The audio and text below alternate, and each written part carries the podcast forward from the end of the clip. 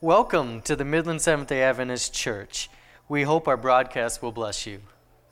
For our scripture reading today, we have a responsive reading. So if you would turn with me in the back of the hymnal in front of you, in the book that looks like this, if you'd turn with me to number 789, there's a responsive reading called Growing in Christ, number 789. I'll give you a minute to find that.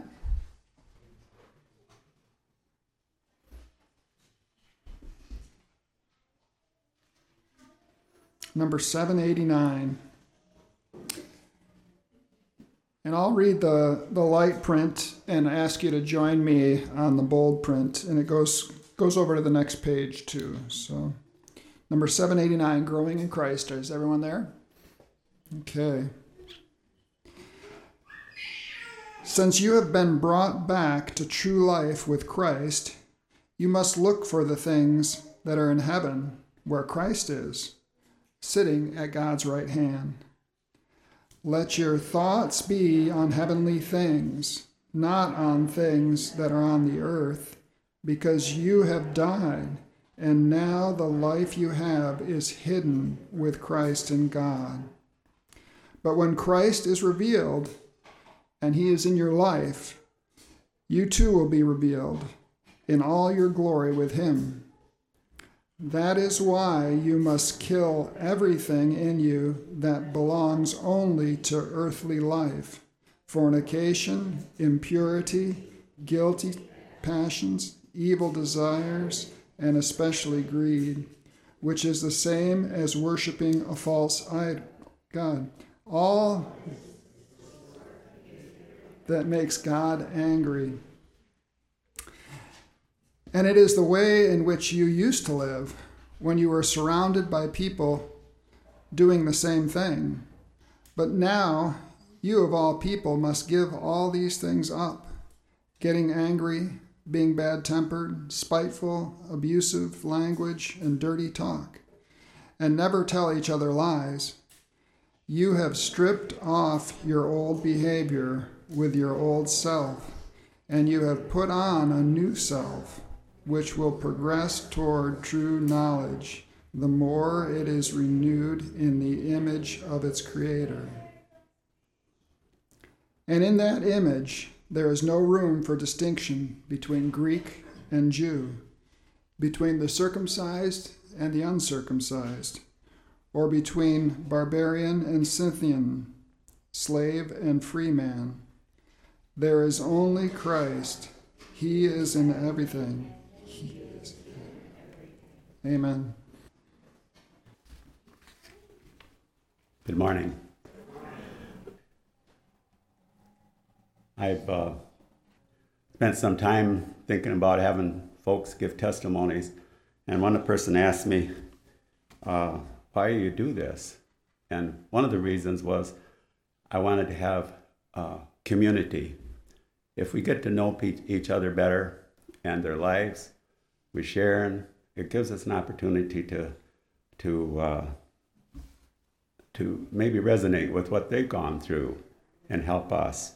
And in the insert uh, that you may have read, I want to emphasize a, a, a few few points in there.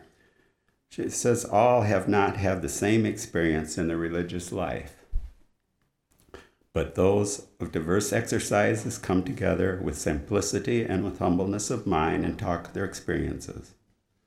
And then later it says a living experience is made up of daily traits, conflicts, trials, uh, daily trials, conflicts and temptations, strong efforts and victory, and great peace and joy gained through Jesus. A simple relation of such experiences gives light, strength, and knowledge that will aid others in their advancement in the divine life. I appreciated those uh, comments or that statement in, in Testimonies, Volume 2. But uh, before we go on any further, I'd like to bow our heads and have a prayer for our Father in heaven. this morning, as we come together, several of us to uh, to give testimonies, we ask that you be with each one and uh, give them uh, relaxation, and uh, may your Holy Spirit dwell in this sanctuary today. And may we leave here today knowing It's been good that we stepped aside on your Sabbath. Be with us now, we pray. In Jesus' name. Um, I probably asked about a dozen, or invited maybe a dozen different people uh, if they would be willing to come up and give a testimony. It takes some courage. And the part of the reason I did that is I am responsible for this sermon period, and I needed a bailout. Okay, I needed help because I didn't want to be up here all by myself, and so on. It's been about eight years since I've done anything like that, and so uh, I needed a break, longer break, and so of the uh, about a third of the folks that I ask, uh, oh, they couldn't do that sort of thing. And I told him, well, that's part of the reason I wanted to do. I don't know you that well. I'd like to get to know you better. And so that was it. And another third uh, said, well, they'd like to do it, but they're busy. You know, they have responsibilities. They're not going to be here. They're working and so on. And then, and then uh, uh, another third, they didn't, they didn't deny it. I guess maybe they ran out of excuses. I don't know, but but I appreciated it. The first the first uh, the first person I'm going to have come forward is the person I've known the longest of anybody in my life, except my older sisters, and that's my wife. And uh, uh, so I'm going to invite her to come forward and uh, share a little testimony that will really be a little bit of mine too. Thank you. Good morning.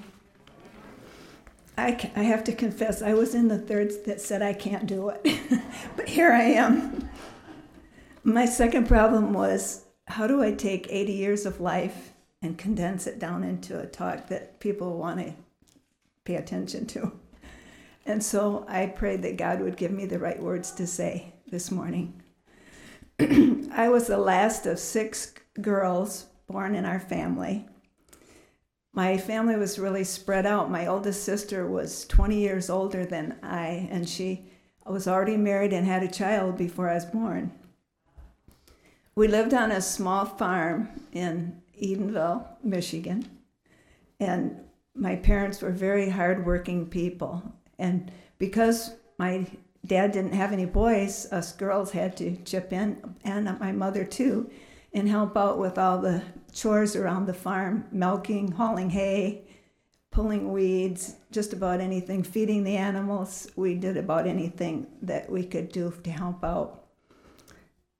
My parents were not church going people, they didn't take us to church, but they did teach us the best they knew how to live a good life or to live, do the right things and they were good examples. I don't believe I ever heard my parents argue with each other. And at the time, I didn't think a lot of that, but now, as I'm looking back, that was quite an accomplishment.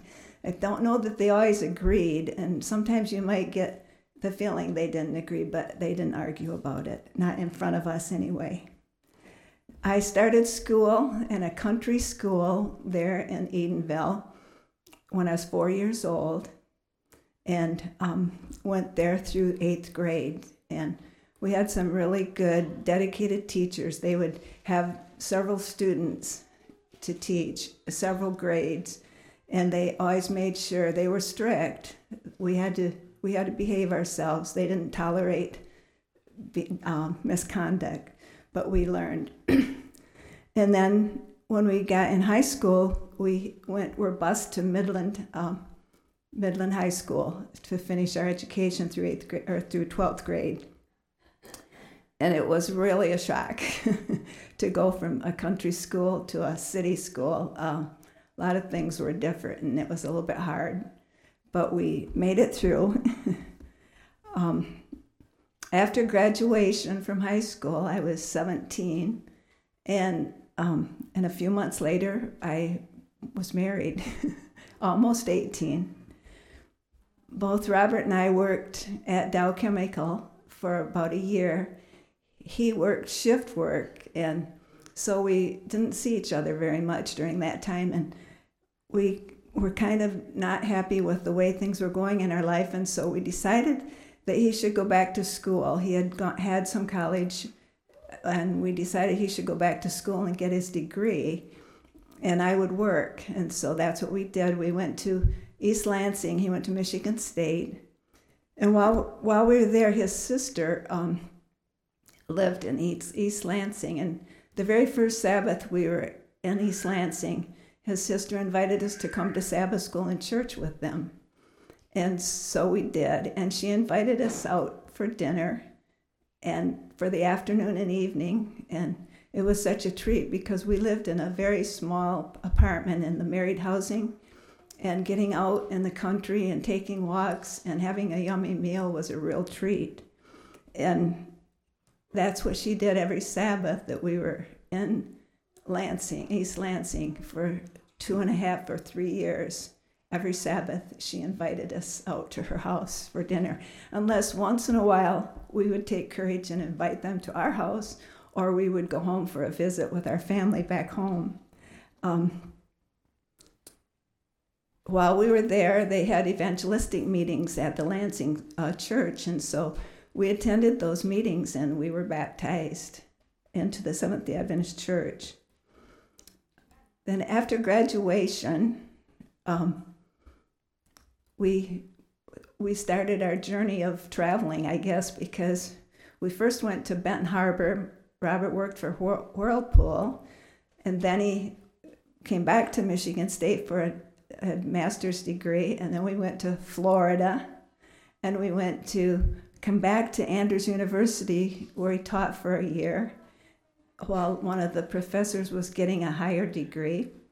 Then we came back to Hope, Michigan again, where um, we all this time we rented different homes. We didn't ever we didn't own our own home during that time, but we had started our family after we graduated from uh, after he graduated from college the first time.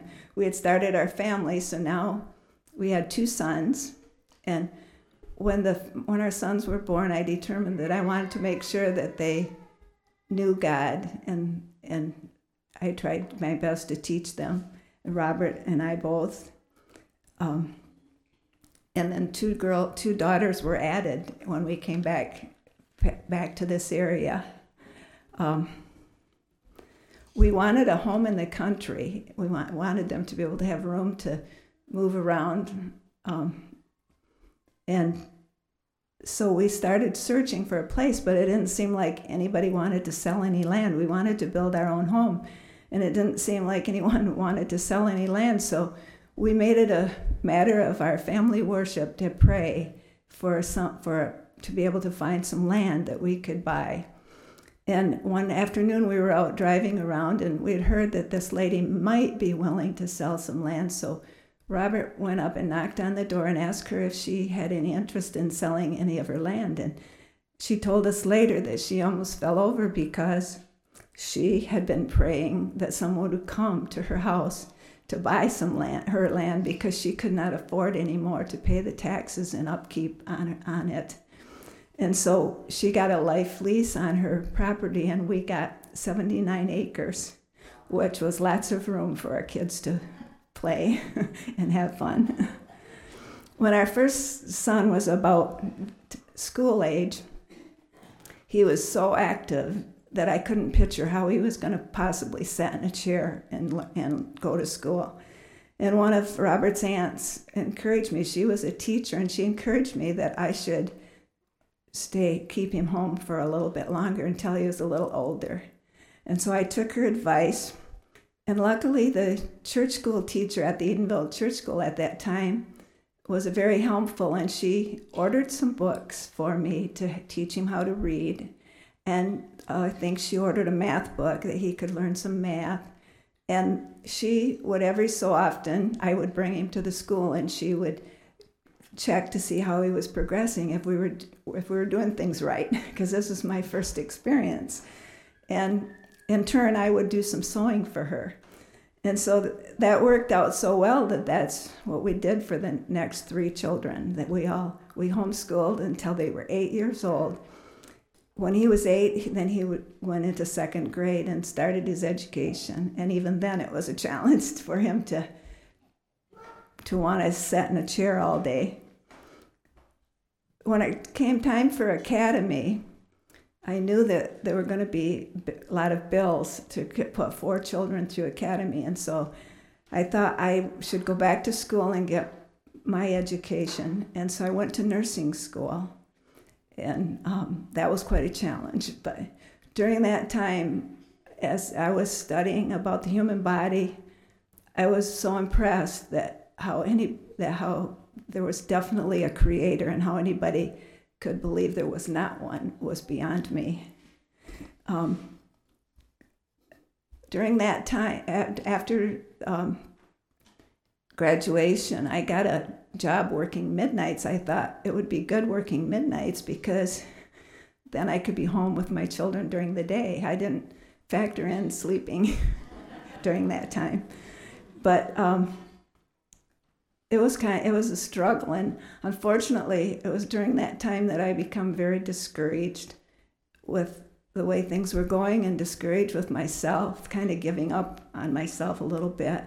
And one of my friends gave me a book by morris venden that helped me to realize that god is there working with all people and that, that there's still hope and that encouraged me greatly.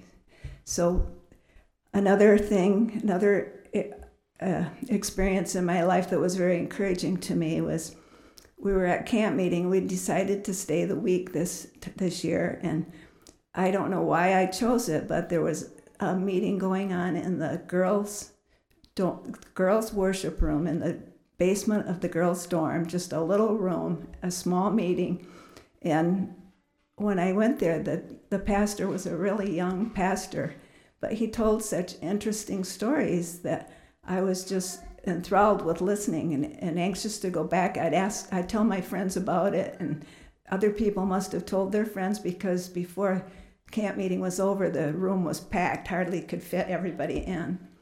But I went up to him one after one meeting and I said, I don't understand how you get so much out of the verses in the Bible. Can you can you tell me how you do that? And so he took the time after the meeting to meet with my friend and I and he went through a Bible study with us on the Good Samaritan in Luke chapter 10. And he went verse by verse, writing down things, word by word, writing down meanings. And by the time he got through, he pointed out that that was the story of salvation. And it was so, it was such a, a blessing to us that we both were in tears. and so we, immediately went from that meeting to tell our family that was there at camp meeting tell us tell them about his bible study and show we had a paper where he had written down things and we kind of went through it with them not like he did but to best we could. And before long they they had tears in their eyes too.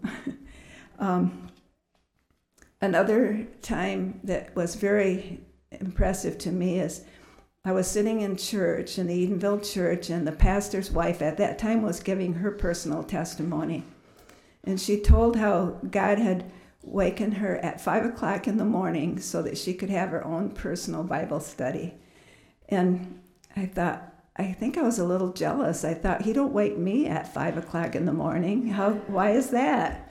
And it, and I thought, well, I've never asked him so that, so that night, I went home and I prayed to, that God would wake me at five in the morning. And exactly five o'clock sharp, I woke up. And studying in the morning was such a peaceful thing no interruptions. You could just focus completely on what you were doing, and it was a peaceful time. And I, I know that um, my sister to- told me one time, she, she said, I don't think your Bible studies are working. and I and that was kind of a discouragement to me because here I had this peaceful time in the morning. I felt like I sometimes I would feel like I'd even go to a different place. And then when I got up to face, face the day and all the challenges and irritations and everything that would come my way, I'd find myself responding in the same same way to them. I thought she's right, and and it dawned on me that I can't go early in the morning, as peaceful as it was and as much a blessing as it was.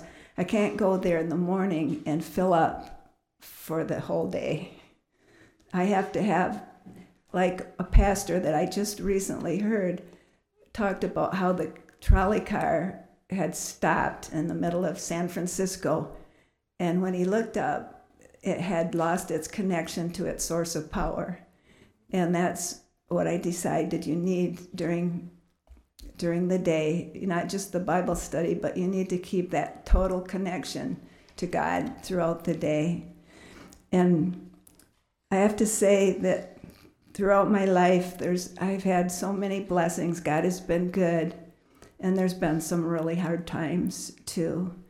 But my friend, uh, my good friend, told me that her saying is, "It will be okay in the end." And if it's not the if it's not okay, then it's not the end. And I, I remember that saying. And I also remember in John, the ch- sixth chapter, where Jesus' disciples, or several people were leaving Jesus, and his disciples, or Jesus asked the disciples, Are you going to leave too? And Peter answered, To whom shall we go? You have the words of eternal life. And that's the way I feel. There's, that is the only way in this world to go to Jesus. Thank you. Thank you. Uh, next person, uh, you might have thought that we had known each other a long time because we learned. I've only known him for a couple years, but uh, in those couple years, we learned that we graduated together. Of course, it was at Midland High School. Oh, I never graduated; he did, but but it is the same year, okay? and and uh, anyway, uh, so that was kind of interesting. And he brought in the the the book and showed me my picture actually. And so, but we didn't know anybody and uh, didn't know each other at that time. But we've gotten to know each other in the last couple of years through the Bible study, study and become good friends and, and good community. So Dick Pendle is going to come forward now and uh, share a little testimony from him.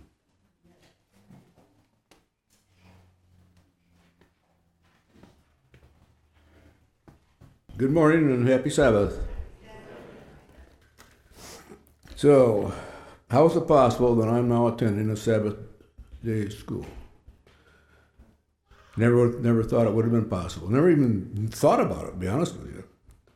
A little background of my family: my dad was getting a master's degree from Syracuse, and my mother was trying to earn some kind of a certificate so she could teach uh, uh, and be a librarian in a school at Syracuse. When they met, and uh, soon after uh, got married, and uh, then uh, soon after that, along comes my sister, and then a few years after that, along comes me, and a few years after that, along comes WW2, World War II. Uh, my dad did not have to serve, but he was uh, had gone through ROTC, and he's he told they told him said you know you can get out. We're gonna there's war once war is declared you can't get out. And he said that's okay. I'm gonna stay with it. So he spent the next three and a half years in North Africa and Italy, and and uh, the the rest of us moved in with uh, my uh, grandparents, who lived in Verona, New York. You will know a lot about Verona because Rachel Oakes is from Verona. She was the gal who somehow convinced pastors that they were worshiping on the wrong day when they were holding Sunday services. And they eventually changed down over to Saturday, and somehow uh, our church got going right shortly after that. And uh, but she was from Verona, New York. I don't remember the family. I remember my grandma telling me that Verona had like it was either 50 or 150 people living in it, so it was a very small community. And the reason why they were there is because my grandpa had graduated from McGill University up in uh, Montreal as a doctor, and they sent a letter to him and asked him if, if he would like to uh, uh, become a doctor for their town, and he did. So they, they hired him, and, and that's where they, they had their entire life. Um, actually, I was born in Oneida, but uh, uh, New York, which is just five, five miles away from Verona. um, when my dad returned in November, it was too late for him to get a teaching job because that's what he had been doing. So he went to his hometown, which was Saginaw, Michigan. From there, he got hired in with uh, Dow Chemical and uh, spent a few years with them. And uh, the rest of the time, is, is uh, he ended up buying a printing company. And uh, both my dad and my mom and my brother and I uh, spent our careers working for Pendle Printing at that time. And fact, my son Jeff and his wife Ann still do work for the company, which is um, Quad Graphics out of Mont or out of uh, Wisconsin somewhere, and they're uh, account managers. They live in Bay City, so they work out of their out of their home. Um, as far as religion goes, uh, we end up being Repo- uh, uh, Presbyterians, and uh, so and I joined that church at age thirteen. So it's been like about 70 years. They probably still have me on their rolls. I don't know. But, uh, and, and that's where we went to church for all those years. Uh, except for a six year stint in Saginaw, working for another company. Uh, I spent all my years in Midland. So you can say probably I'm, my hometown really is Midland, but my sister and I, Verona, New York. That's our hometown. My wife Karen and I met at Michigan State. We have four children uh, Amy, Jeff, Dan, and Greg. The last two were, were twins. I got to attend that birth, but we did not know was that there we did not know there was two children there. We thought just one. So that was a real surprise. And uh, apparently they were like this. And so when the doctor thought maybe it was heartbeat with a murmur or something. So, anyways. Um, so it gets down to what happened. Well, when my best friend died, is um, and then 12 days later, their only son, who was my son's best friend, also died unexpectedly from a from a uh, some kind of a blood clot that broke loose, and that can be instant death. Um, my friend's wife did not drive she could barely get around, so a bunch of us had to kind of watch over a little bit. And uh, knowing that she was a great uh, radio listener, I asked her, "What what station do you listen to?" And she, she said, "Well, Strong Tower Radio, 90.7 Harrison." So I tuned into the uh, the one that she liked to listen to. It started at 12 o'clock, as I recall. And uh, it was a nice program. It's still on, and I've listened to it before. But one day I caught it a little bit early, and I caught the uh, end of a sermon, the likes of which I've never heard before. And so the next day I turned in a little bit earlier to get the whole sermon because they said they would be on tomorrow too. So, and for the next two and a half years, I listened to those sermons from Monday through Friday and uh, it was the best things that I've ever heard. I kept thinking of uh, how does this church, how does this radio station come up with these great pastors who are speaking such honest, wonderful, truthful, loving words that uh, that that I've never heard before? It didn't dawn on me that they were a Seventh Day Adventist radio station.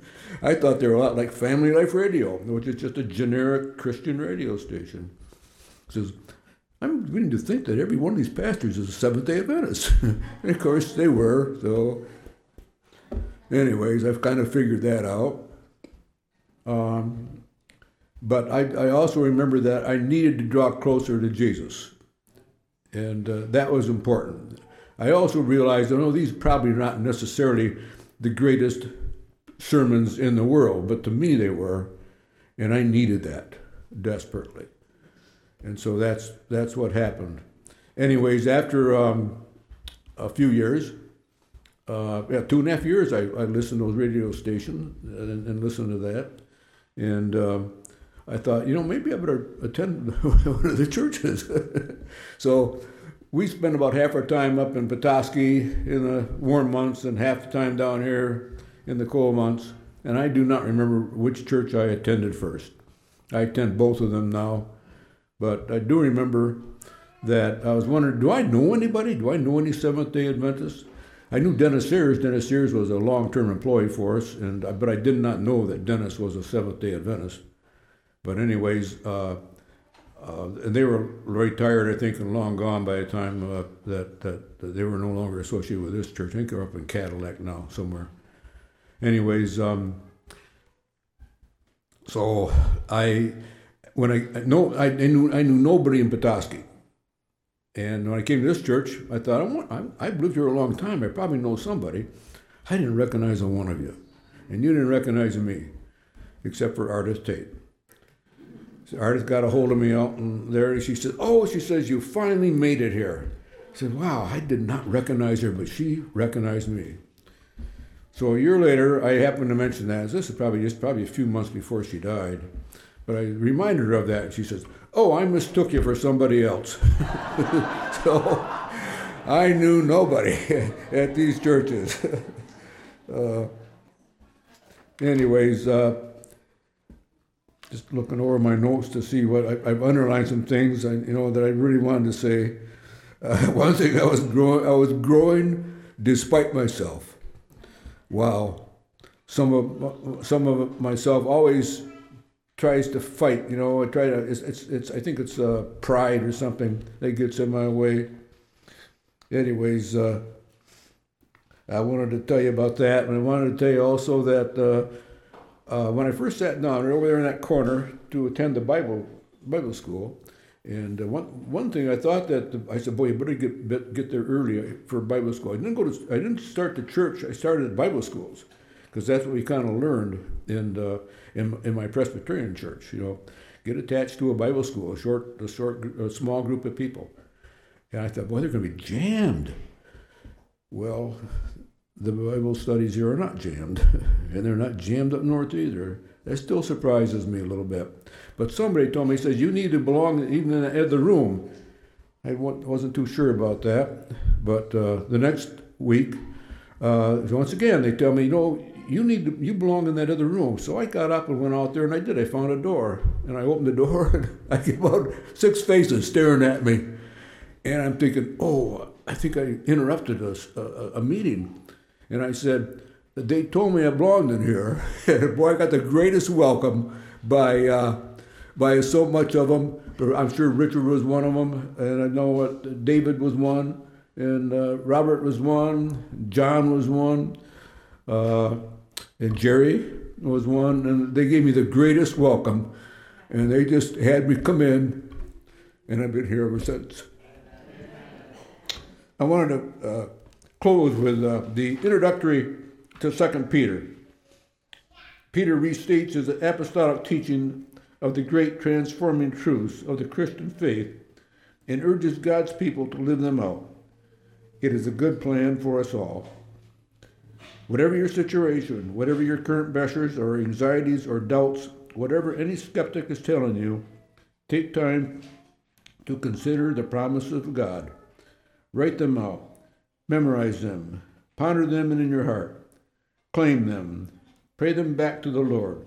Remember what a magnificent God we serve, and then act on what you know because time is fleeting. A new heaven and earth are just around the corner. Thank you, folks. Dick and I have had a number of opportunities, of course, in the Sabbath school to share our understanding with each other. The next uh, person I have come up, I've probably known her the shortest period of the folks that we have today, and that's Barbara Franklin. And uh, I remember first time I remember seeing her was at our meetings a number of years ago when her and her husband Dennis came into the Revelation meetings in the, with Pastor Thompson. And so uh, she was reluctant, but she agreed to come forward. So I appreciate that, Barb. Good morning again.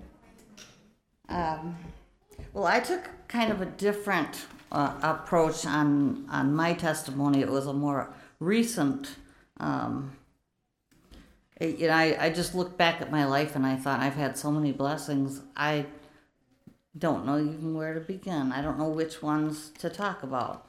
Um, But I'll give you a little bit of background, um, seeing as the first two did. uh, I was born into a family. Well, when I was born, I had three older brothers and an older sister. And then after me came two younger brothers and two younger sisters. So I ended up having five brothers and three sisters. It was a good Catholic family.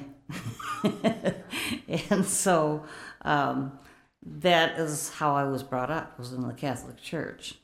And uh, when I left home, I continued with the Catholic Church, but I always felt there was something missing there, and I was never sure what it was. But I continued, and I had two children of my own. I have two daughters, and I brought them up Catholic um, because I just, I mean, I was told from early on that's what you have to do. And like my dad was a convert, my dad was raised Methodist. Then he met my mom, who was Catholic. And in order for them to get married in the Catholic Church, he had to convert. But they always told me that he converted to the right religion. So they were, you know, we were all blessed because dad converted to the right religion, and we were told that is the right religion, and you don't go religion shopping anywhere. You don't look into any other churches because why would you when you have the best? You have the right religion. So, you know, I, I had this tunnel vision as I went through life thinking that I had to be there, but um, but then you know I, I told you before how Denny convinced me to come to the the Revelation series, and I, I really wasn't for it because of the upbringing that I had. That you know you just you don't go to other churches. But he was so insistent, and so I went to the Revelation series, and I wound up saying, "Wow." I have missed out on a lot in my life, and this is where it's at. So that's how I ended up here, and I've just been so happy ever since. But um, I just, uh, okay, now I'm going to go into what I really had planned on talking about. that is, I thought about how blessed I'd been and to be here in this church and here with this family. I mean, I have such a family here. I, I'm so grateful to know all of you. And those that I don't know very well, I'd like to get know get to know better because everyone has been so kind to me. Um, it's incredible how smoothly God orchestrates things coming here with Denny and meeting all of you and feeling so welcomed by all of you was simply amazing to me. I had never been to a church like this before. Um, he and I grew close to many of you, and we quickly felt like part of the family. And he loved the potlucks and he loved having dessert first. And he started that as a tradition. There are some of you still that follow in his footsteps and say, This is for Denny. We do dessert first. then Denny got sick, though, and he died. I was devastated. But because of all of your support, I knew I could go on. My life seemed so empty without him, and I didn't feel I had much purpose. The only times I felt really fulfilled and happy was when I enjoyed my faith with personal prayer and attending church. I love the fellowship here, so I decided to become more active.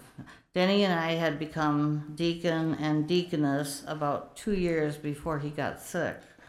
Um, and that was a that was another blessing that this church did.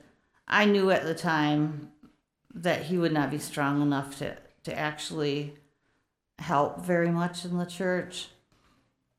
And I think that the nominating committee knew the same thing, but they did that in his honor. They said, let's have Denny be a deacon at the same time that we have Barb become a deaconess. And that meant the world to Denny. He just thought that was great. Um, so I, I never said thank you to that nominating committee. I don't know who those people were, but it was truly a blessing, another blessing that God gave us. Um, so, so it was in name only that he was a deacon, but he was darn proud of the fact that he was a deacon at the Seventh Adventist Day Church. Um, so I then the next thing was I became the head deaconess, which is a very busy job. I found not until I was the head deaconess, but it's very very busy. Um, then help was needed in counting the money each week, so I volunteered for that. Um, next thing I knew, I was named assistant treasurer. Then help was needed in typing and copying the bulletin. So I again offered my services. Um, I had to drop out of the typing part. It was just too hard for me. It, it drove me stir crazy. So I said, I'm, I'm sorry, I can't do that.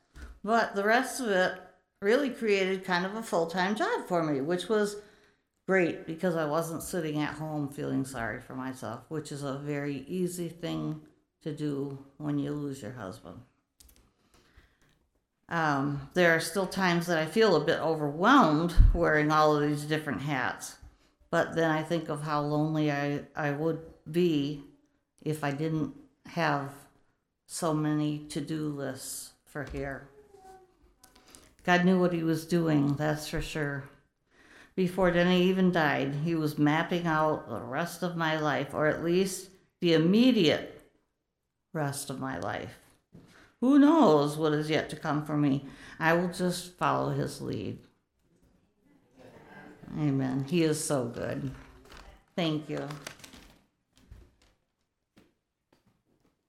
Thank you, Barb. Aren't these uh, interesting and challenging and uh, enlightening for us to hear these testimonies? Uh, the last uh, person I had that willingly accepted is a lady I don't know real well, but I've known with her and her husband through the years. And uh, at times, because they've moved around. I've done some moving around too. But Claudette, if she would come forward, she is uh, familiar. You're familiar. Most of you folks are familiar with her, I'm sure. Uh, I remember the first time I think I remember Claudette is at the Edenville Church, and uh, she's there different times. And uh, one time, she, she did more than one time. She got up and sang, and uh, she sang a song that still string, resonates with me. There's a sweet, sweet spirit in this place. And she did such a, registered with me, you know, 30, 40 years ago. so thank you, Claudette, for coming forward. Okay. Brother Marsh told you from the very beginning that we all have different experiences. One of my experiences is I don't like going up there.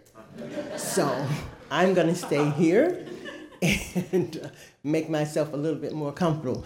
I would like to say, Brother Marsh, thank you so much for the opportunity that you're giving us to share our religious experiences with each other and also giving us an opportunity to know each other better. Um, was thinking about it. I, in a couple of months, the first time that I would have come to this church would be 50 years ago. And I think as I look around, how many of you that um, I know, and how many of you I just see from time to time. So hopefully this will open the door for us to get to know each other better. I have my little notepad because I'm getting grown in age, and so I need to kind of look down from time to time. I'm going to say it again. Happy Sabbath. Good. I just wanted to know if you're really happy. Sounds like you are. God has been so good to us, all of us. And to be able to stand up and share his goodness like this is a blessed opportunity, and I thank him for that. As Brother Marsh told you, my first name is Claudette, but I'm Claudette Laverne, and I'm married to Sylvester Daniel. That's the guy that you see me hanging with a lot. we have three adult children two boys and a daughter. We have five granddaughters, one grandson, and three granddogs. Yeah. Um, my grandmother is really probably the catalyst to all of us uh, in our family as far as for my generation. Um, not that my grandfather wasn't very active in the church, he certainly was. But after high school, I left home and I had the opportunity to go to Chicago to um, further my music interests and theater. And uh, my grandmother would write me from time to time. And in every letter, as if she'd never done it in the letter before, she would say, In all thy ways acknowledge him, and he will direct thy path. And I used that like it was a daily formula because I had come from a smaller city, not really a little bitty town, but a smaller city than Chicago, can you imagine? In Chicago, I found out there's no night. There are lights all the time. There's streets that look like they have no end to them. And so that verse just kind of helps me because I was afraid. I mean, I had at home, I'd never ridden a bus. In Chicago, I took public transportation to school, to work, and everywhere. So just keeping that verse was really very comforting to me. Well, I come from a rather active and large Seventh day Adventist family, as well as church family. My uncles, aunts, cousins, my parents, and my grandparents were Seventh day Adventists. My grandmother pretty much kept the four of us cousins because our parents worked. Some were teachers and some worked in nearby cities, and so pretty much we were with her a lot. And one thing that we were taught was that we were not just Seventh day Adventists during the Sabbath hours, we were Seventh day Adventists 24 7 because it affected how we thought, what we said, how we said it, how we dressed, what we ate, who we associated with, um, what we did with them, what we watched and what we heard, and what we listened to. And I think that that was a good uh, foundation for us as young people. We went to public schools. Um, I'm going to say from our church, there probably were about 12 or 13 Seventh day Adventists. And for some reason, we thought we were the cat's meow. Maybe there were about 1,500 kids in this school, let's say. But we had no problems in not going to Friday night activities, not being there on Sabbath, because the church that we had come from was such an active part of our lives and let us know that we were important to them. I'm just thinking of um, so many of the activities that we participated in. Uh, well, I'm just going to name a few of them and then I want to share share some other fun things with you. In our church, um, I would say this: there's a lot of history in our church. Church was built in 1900. Um, one of the first pastors that I remember was uh, Pastor N.B. Smith, and um, in his graduating class from Oakwood at the commencement service, Ellen White was the speaker and he was a dynamite fella, a little bitty guy, but I mean, he was awesome. C.D. Brooks, I don't know if any of you've ever heard of him. He's from my home church. As a matter of fact, uh, his sister was one of my Bible teachers, and his other sister was the one that would often report to my mom when I had misbehaved in school. See, I grew up in church. Um, I grew up in a time when the village raised you, that church visit village and whenever they saw you doing something, they had no problems in, in trying to correct you. Well, sometimes I didn't like that. So when I didn't, they would let my mother know. That was how I learned that I should much better listen to them. I mean, I loved to go to church, but then after I had been misbehaving, I didn't want to go home because I knew I had something waiting for me. Some of the activities that we participated in in church was um, MV. Now I think they call it Adventist Youth. You ever heard of that? Okay. Um, we had Bible Bible quiz. We had Bible skits. uh, these are all the activities I can think that the youth were in. Um, there were youth Sabbath school, there was a choir, there were quartets all over the place. Guys would be singing in one corner. I mean, it was just like a battle of the music all the time. And the girls would be singing. My sister and I sang in a group, and I don't know why our parents let us do this, but we called ourselves the Supremes. That was back and we would sing at youth federations. We dressed alike and we tried to act like the people, but maybe our parents didn't know what was going on out there. But we were really um, headliners. People wanted us to come and sing. Of course, we sang sacred music, but the very, I mean, we got wigs and everything so we could look just like those people. then we, um, youth federations, we visited the sick. Um, there was in gathering, and during in gathering time, we would. Um, have I would think maybe we went in groups of three or fours that would sing at every house when you went along. Do we still do in gathering now, door to door? I know Ardis Tate did, but do we still do it, David? A little bit, okay. That was a big thing for us.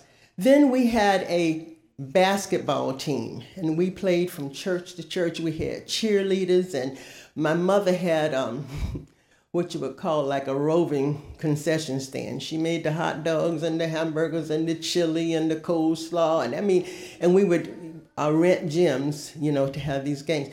But that was a hot time. I mean, that's what you look forward. If our church was playing another church and you just thought you were it. I know what the spirit of prophecy says about competition and stuff, but I don't think it went that way. I think it was more or less uh, something just for the social, for us to get together and socialize, and we got to know each other in other churches. And also, when you got ready to look to date, you kind of had an idea because you knew people in other churches other than just yours.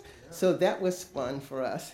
And the Saturday night socials, if my sister knew I was telling her, she'd probably do something to me, not good.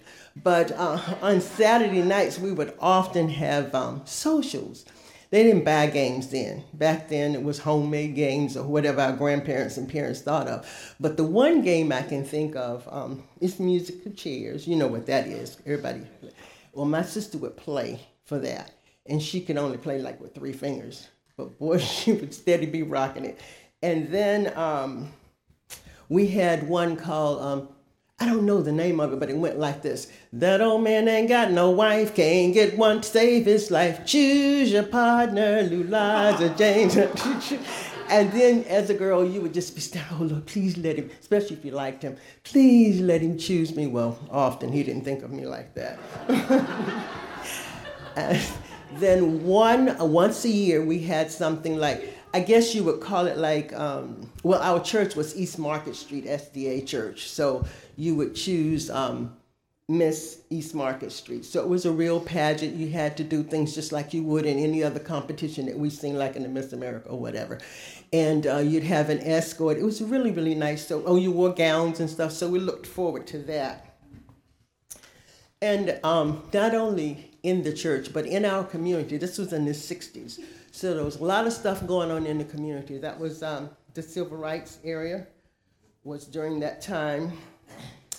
It was not unusual to have KKK activities at or near the church, especially if Dr. King was coming to town. I can remember one time he was coming, and Advent Church was very involved in it. Not so many meetings at our church, but at larger churches. And um, the church that I went to, I would say maybe our membership by this time was maybe around 12, 1500, maybe by then. And um, so, anyway, that was going on. Lots of arrests. We had what we called um, like uh, marches, but nonviolent, for real nonviolent marches. You know, we would just sing and ride on buses and go downtown to the square and just kind of protest um, how that was handled is they would come with paddy wagons, open the wagons, and let the dogs run out on us. Um, the fire people, firemen would come and they had the water hose and they would turn the water on you to try to push you all the way across the street. But nevertheless, talking about the goodness of God, we still are. And out of that, we learned what it's like to love those that are unlovable. Oh, and then I wanted to tell you one of the things that I have found to be such a joy to me, and that is my hobbies. So, my hobbies are scrapbooking, card making, singing, and teaching alternative food preparations. So when I had these ideas, because my grandmother had always said, whatsoever your hands find to do, do it with all your might, and watch how you spend your time, don't spend it foolishly. So all of those things that I name are quite time consuming. So I began to pray about it. I said, Lord, I love scrapbooking. You know I do. What can I do with it? I got the idea. We had taken a trip abroad, and I came back with some pictures and I wanted to share them, but I didn't like the idea of everybody touching my pictures. And so I wanted to know, and just out of nowhere, my boss said to me one day, Have you ever thought about scrapbooking? And I thought, Scrapbooking? No, I don't think so. She said, Well, my sister has a store, and I think it was called Scrapbooking Haven, Heaven, Scrapbooking Heaven here in Midland. So, long story short, I got in, involved in that. And so I was studying in the spirit of prophecy. What, what would Ellen White say about scrapbooking? And come to find out, there's a story in there about when she left Australia. She said one of the um, most uh, memorable and most appreciated gifts she got was from the women, and it was a scrapbook. And one of the favorite pictures in that book was um, for her was the picture of her dog Teague's house. So I called to the um, General Conference in uh, Maryland and at the time, my daughter was working there. So I said, Who would I talk to to find out if I could get a picture of Ellen White's dog Teague's house? Okay. So they said, Well, you want to call to the White Estate. And sure enough, I called, and the gentleman was fine. And so he sent me a picture of that dog. So out of that, I started to work uh, in putting together um, my scrapbooking books. Um, and some of the things that I have done with that is that I have used it to um, work with, because I worked for years as a counselor for victims of domestic violence and sexual assaults. So I put together programs that would help the women who had gone through these traumas, um, how they could use them as uh, coping tools and mechanisms. I also use them as uh, parenting skills to teach the, the moms, especially, how to discipline their children because a lot of times the kids were with games, toys, or TV. Um, I was also invited to put together a program for an experimental program at um, one of the local, um, I don't want to say convalescent, but um, senior homes for Vic for people who were uh, or who were thought to have early signs of dementia. That was kind of funny. Uh, I really enjoyed doing that. The other one that I used it for um, was, like I said, for people who were coming into the center that I worked. Um, how do women who have been sexually assaulted, how do they deal with that? What do they do? Because you, you don't want to think of that ever again. So in working with that, I was able to um, give them mechanisms. Of course, I had to call on the Lord to help me with this, to give them mechanisms so that they could cope with that. I've done camp meeting workshops. I can remember one my daughter and I did together. We must have had around 200 people, women mainly, in, the, in that um, scrapbooking workshop. And I've done women retreat, retreats, I've done family reunions with it, and um, Pathfinder honors I've taught for that. And my mother was visually impaired. So I thought, you know what? I think I'll scrapbook with mom because she wasn't always blind. She uh, lost her vision probably, I would say, about 30 years before she passed. And so we would have so much fun. I would tell her, well, she'd say, what kind of green if I told her green? And she'd say, okay, well, where are you going to put it? I said, no, you tell me. You want it the top of the page, bottom, or whatever. And so we, I was able to give her enough details. And someday I'll be able to share with you one of the books because she helped me do a scrapbook for Sylvester when he was um, when he came back from Vietnam. And my cards, I really got interested in that because there was a member of this church, Eula Thomas, and if you had a birthday, she would get you a card. And when my daughter went off to the academy, she would always send her a card, and Kelly would always say, Mom, I got a card from Sister Thomas today, and it meant so much. And one time she didn't get the card. And she said, Mom, I didn't get my card. And when I checked with Sister Thomas, we don't know what happened, but it wasn't because she didn't send it. So I thought, I know how much a card can mean, even to just a teenager. So I really have it, uh, advanced doing that. I teach those classes in that as well. And singing. I love to sing almost as much as I like to talk. But one of my most wonderful experiences experiences has been to sing with the uh, Billy Graham Choir uh, in Chicago. I never sang in a choir that big, and I just loved every moment of it. Uh, let's see. And food preparation. What happened was that we homeschooled the children up to a certain uh, grade. And so one of the field trips was to go to Wildwood, one of our health institutions um, mm, in Georgia. And so when we got ready to um, come back, we went to uh, president at that time was Pastor um, Atwood, and we said, if missionaries ever come in and they need a place to stay in Michigan, could you consider our home, please? And he says, sure. And he kind of looked like, yeah, okay. But sure enough, about four or five months after that, he called and said, We've got a couple coming back in from Belize, and they would love to come to Michigan. So we had the privilege of Brother and Sister Williams coming and living in our home for about six months. Can you imagine the blessings that we got in learning how to do natural remedies and learning how to prepare food the proper way and what, what to eat? And it was a blessing for our children. So I have just had a wonderful experience in growing uh, in Adventism. And one last thing that I want to mention is that I didn't say it first, but I love essential oils. And so I've done quite a bit of studying into that. Came about that because my husband had an accident at work and they wanted to do surgery on him that was going to take him out of work for a long, long time. And so I called to Uchee Pines and I said, This is, has happened to my husband. Is there any natural way of of him uh, being repaired without surgery or whatever. And so the lady said, Yeah, but not here. And so she gave me a number of a place in Puerto Rico that I could call. And sure enough, I was able to get help for Sylvester through that. And that's what really got me into um, essential oils. And I didn't say, but my ad, my family became Adventists in the in the 1940s uh, under Elder Cleveland. In those days, they were doing 10 efforts.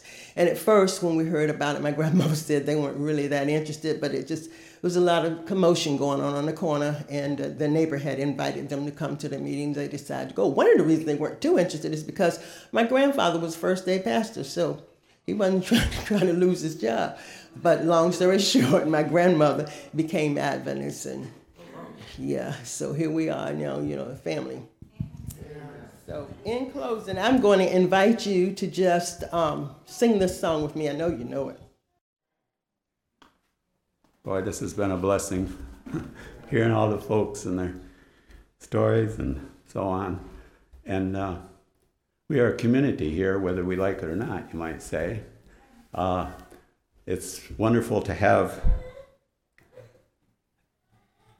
so many people involved in our work. I think of, uh, I just wrote down, you know, we had Don for the children's story. He, he had volunteered one other time for me. Tony up here every week, or most of many weeks, is our elder and doing jobs. Not only that, uh, so many participants. You know, who, who produces a bulletin each each week for us? There's, that's not a simple task necessarily and uh, our song leaders up here every week and having a choir. Our deacons faithfully coming and doing the, the uh, different tasks that they have to do each week. Our teachers in the classes each week.